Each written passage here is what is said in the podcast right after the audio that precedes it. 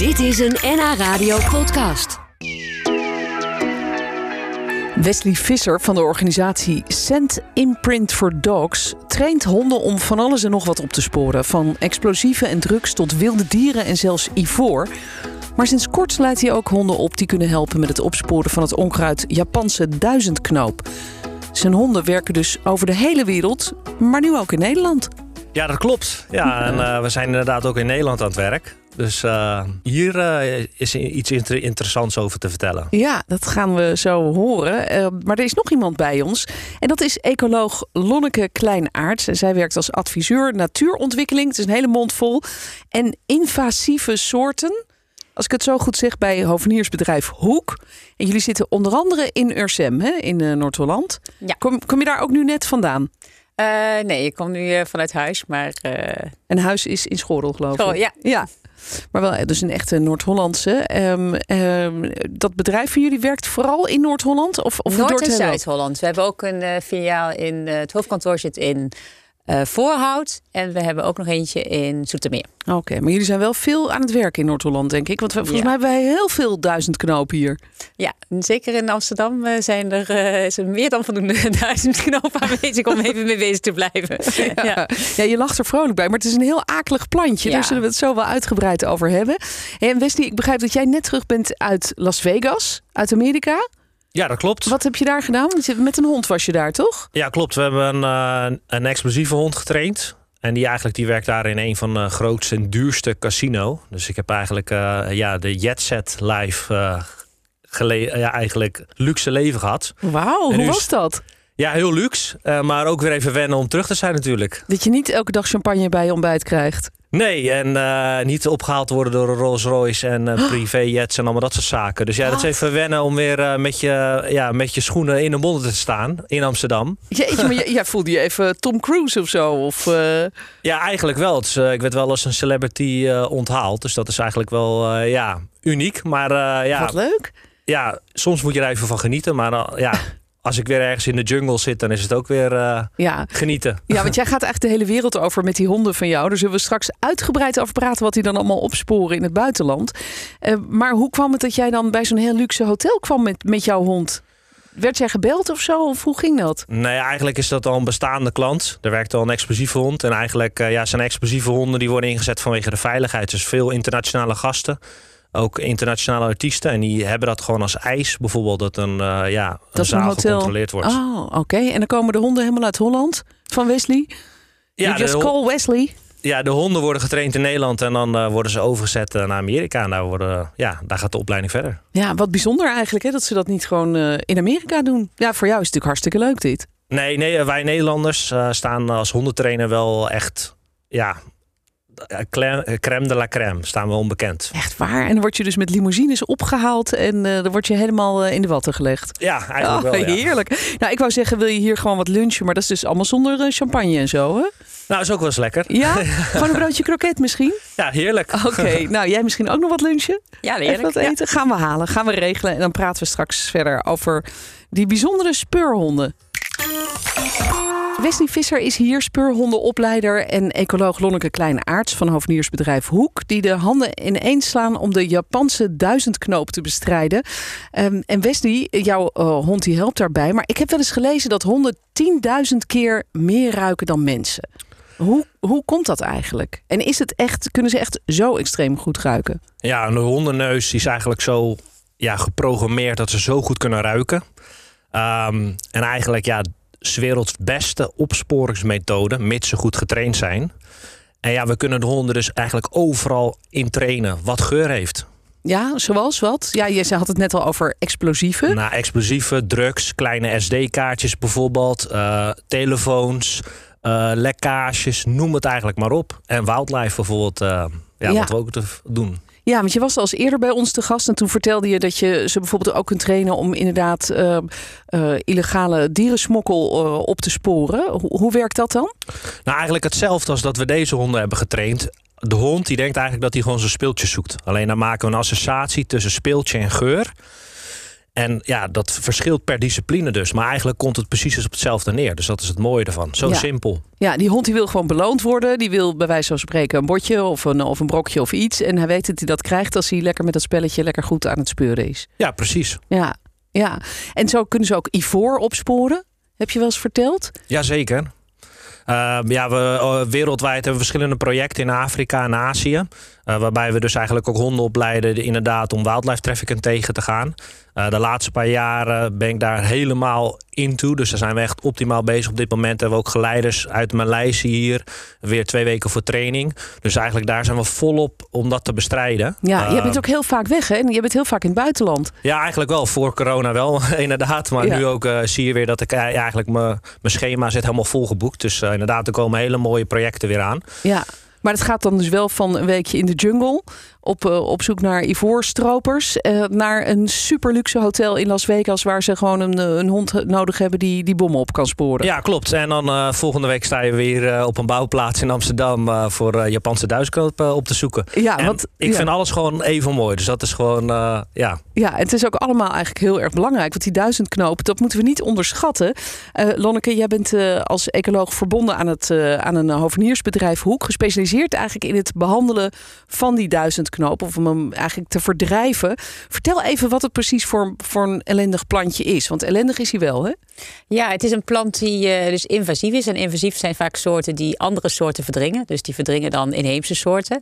Eh, ze hebben een groeikracht, hè, dus ze kunnen sneller uitbreiden. Het kan wel zijn door zaden of door wortels. En in dit geval met name door wortels. Ehm, en ze zijn lastig eigenlijk eh, ja, eh, te verwijderen. Ze hebben eigenlijk een grote gebied waar ze zich wel prettig voelen. Ja, Maar- in Amsterdam dus, blijkbaar. Ja, nee, maar gewoon eh, met veel vocht en weinig vocht. temperatuur maakt ze ook niet zoveel uit. Heel veel zijn planten die zijn heel specifiek. En eh, deze plant heeft eigenlijk een hele grote comfortzone, zeg maar. Zo kan je het wel zeggen. Die vindt het allemaal wel best. Ja. Oh, Ja. ja. En, en wat is daar lastig aan? Want je kan ook denken van nou leuk, hoe meer planten, hoe beter.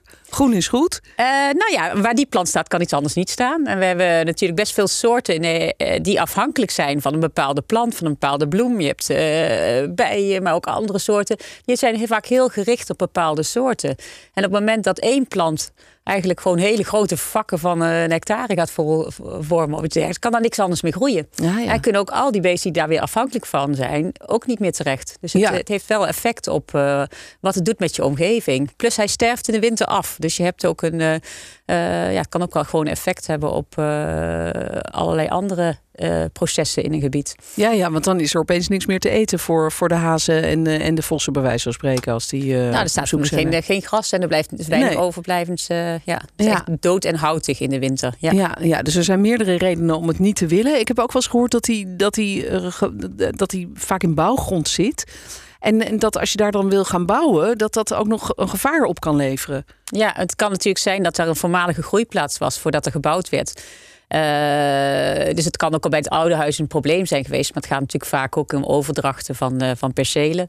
Eh, je krijgt er een echt cadeautje bij, zeg maar. Ja, ja. In Engeland is het ook zo dat dat ook wel gezien wordt als een gebrek. Hè? Dus een verborgen gebrek als je niet doorgeeft.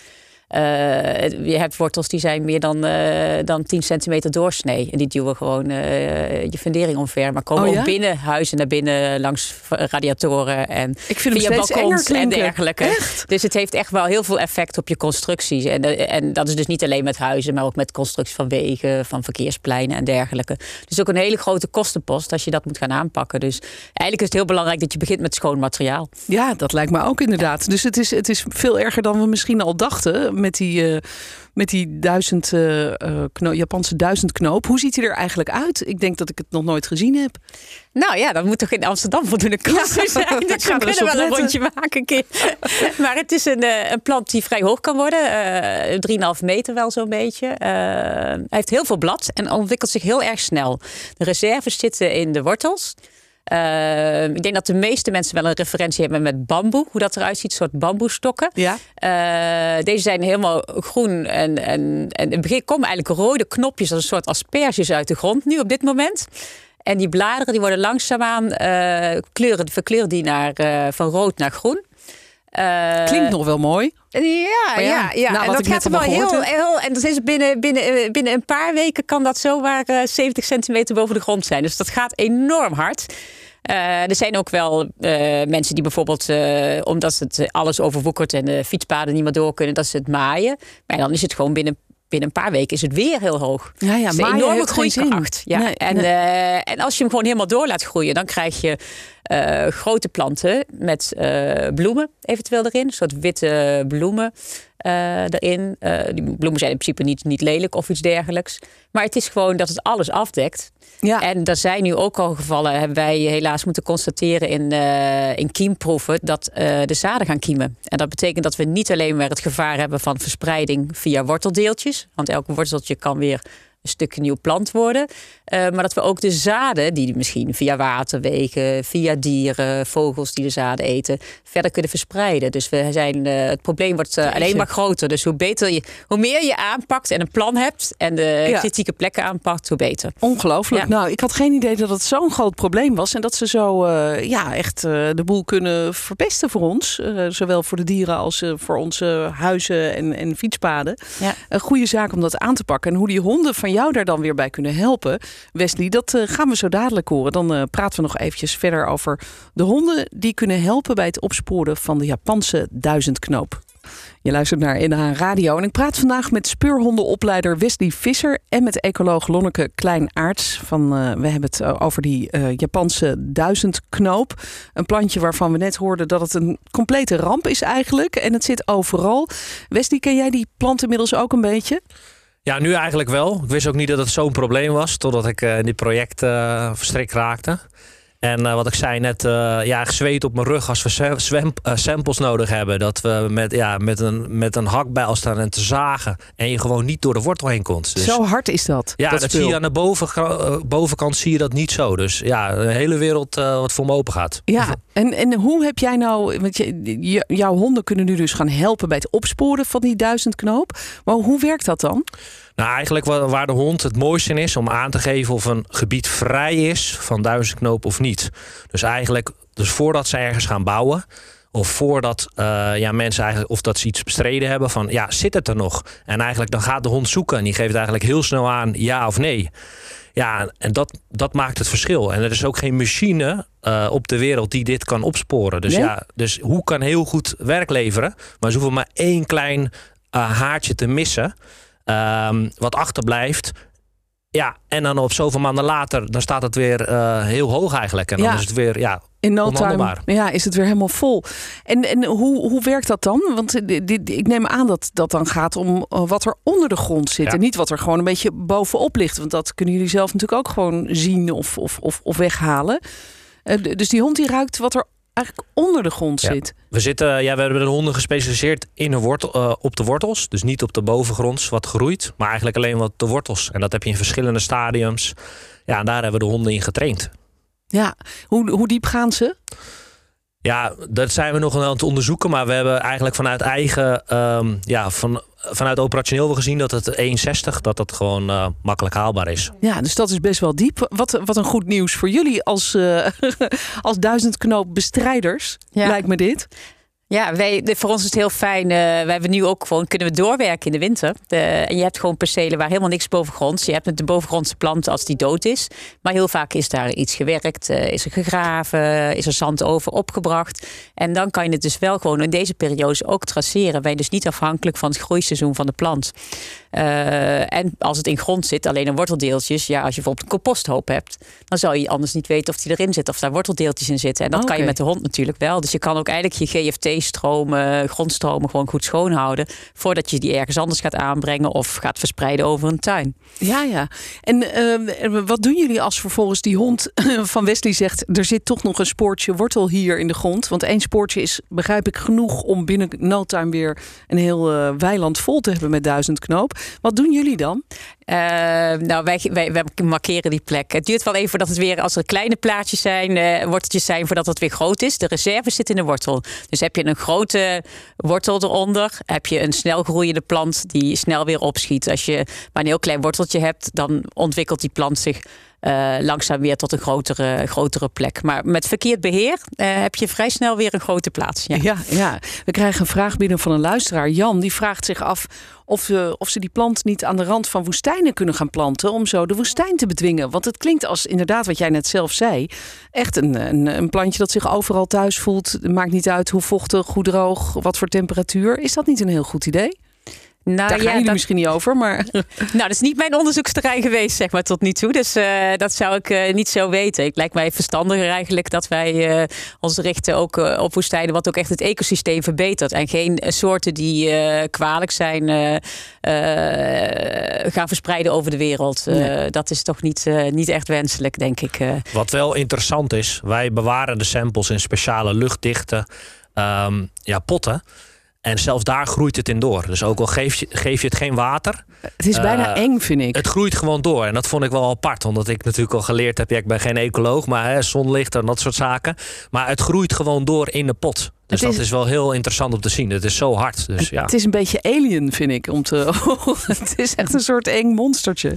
Maar goed, het is toch een plant. En, en jij helpt met je honden om, eh, om die op te sporen. Zodat jullie ze vervolgens kunnen, kunnen verwijderen. En, en die grond goed kunnen schoonmaken. Ehm, betekent dit nu, Wesley, dat je constant wordt gebeld... eh, van, door Lonneke van kom, we, we, we gaan eventjes eh, op onderzoek uit? Of, of is er een hond die bij jou komt wonen, Lonneke, die je elke dag mee kan nemen naar je werk? Ja, wij zijn eh, eigenlijk al. Ik had Wesley eh, benaderd en wij zijn eh, al de hele tijd bezig met het opleiden van hond. We zijn gestart met Bliss, eh, de eerste hond. En eigenlijk vrij snel hadden we besloten dat het wel handig was om een eh, tweede hond op te leiden. En eh, Bliss had nog een broertje, Bruce. En eh, we zijn eigenlijk met die twee honden verder doorgegaan eh, in het opleiden. Eh, en het idee is dat Bliss dan eh, gewoon bij ons woont en eh mee gaat naar het werk de hele tijd eigenlijk. Want wij zitten continu, eh, zijn we met, met Japanse duizendknoop be- eh, bezig. En wij kunnen het in allerlei processen in het bedrijf verwerken. Dus het is niet alleen met het opspeuren, maar het is ook met het controleren van je machines, eh, ja. van je aanhangwagens. komt alles goed, goed schoon terug? Eh, hebben we geen sporen, rijsporen naar de weg toe? Eh, je kan of, eigenlijk alles of controleren. je, je rubberlaarzen misschien als je ergens gelopen dus je hebt. kan eigenlijk Ja. ook, ook voor allerlei processen zeg maar, inzetten. En, eh, En de ehm, andere hond, wat gaat die dan doen, die tweede? nou, wij, wij, hebben, wij werken nu eigenlijk nog gewoon ook heel vaak samen. Wij doen eigenlijk alles Ja, ja. in samenwerking. eh, ook in het kijken welke operationele situaties we tegenkomen. En We hebben toch afgelopen half jaar al heel veel verschillende operationele inzet gehad. En dan werkt Wesley door de week aan de verfijning. Dus dan ja. komen we wat nieuws tegen. En dan zegt hij, ah, boomstronken en dat en dat. En dan, eh, oh, die hebben we daar nog wel liggen. En dan gaan we nog een beetje verder mee oefenen, bijvoorbeeld. Dus, ja. Nou, je moet het eigenlijk zo zien. De honden zijn specialistisch. Het zijn atleten, die moeten eigenlijk continu doorgetraind worden. En wat eigenlijk het mooie is van deze samenwerking is eigenlijk dat... ja, ik ben niet alleen de hondentrainer, dus alleen kan ik niet zoveel. Maar juist met een bedrijf als Hoek, die de specialisten in huis hebben... en ik de specialisten van de honden en opsporing van eh, ja, bepaalde geuren... bepaalde, en dit, de, hier de, de plant bijvoorbeeld... ja, kan je unieke, unieke samenwerking ervoor zorgen... Ja, dat het ook de kwaliteit hoog blijft. Want voor ja, één inzet gaat daar wel heel veel training ook Ja, omheen. Ja. Ja, ja. Dus je houdt ze eigenlijk continu scherp... totdat dat je die ene inzet hebt. Ja, mooi hoor. Je hebt een mooi vak, Wesley. En jij trouwens ook, Lonneke. Eh, belangrijke dingen die jullie doen. Fijn dat jullie hier waren ook vandaag. Wesley Visser sprak ik mee en eh, ecoloog Lonneke Kleinaarts. En heel veel succes met de strijd tegen de duizendknoop. Dankjewel. Graag gedaan. Dit was een NH Radio podcast. Voor meer, ga naar nhradio.nl. Radio.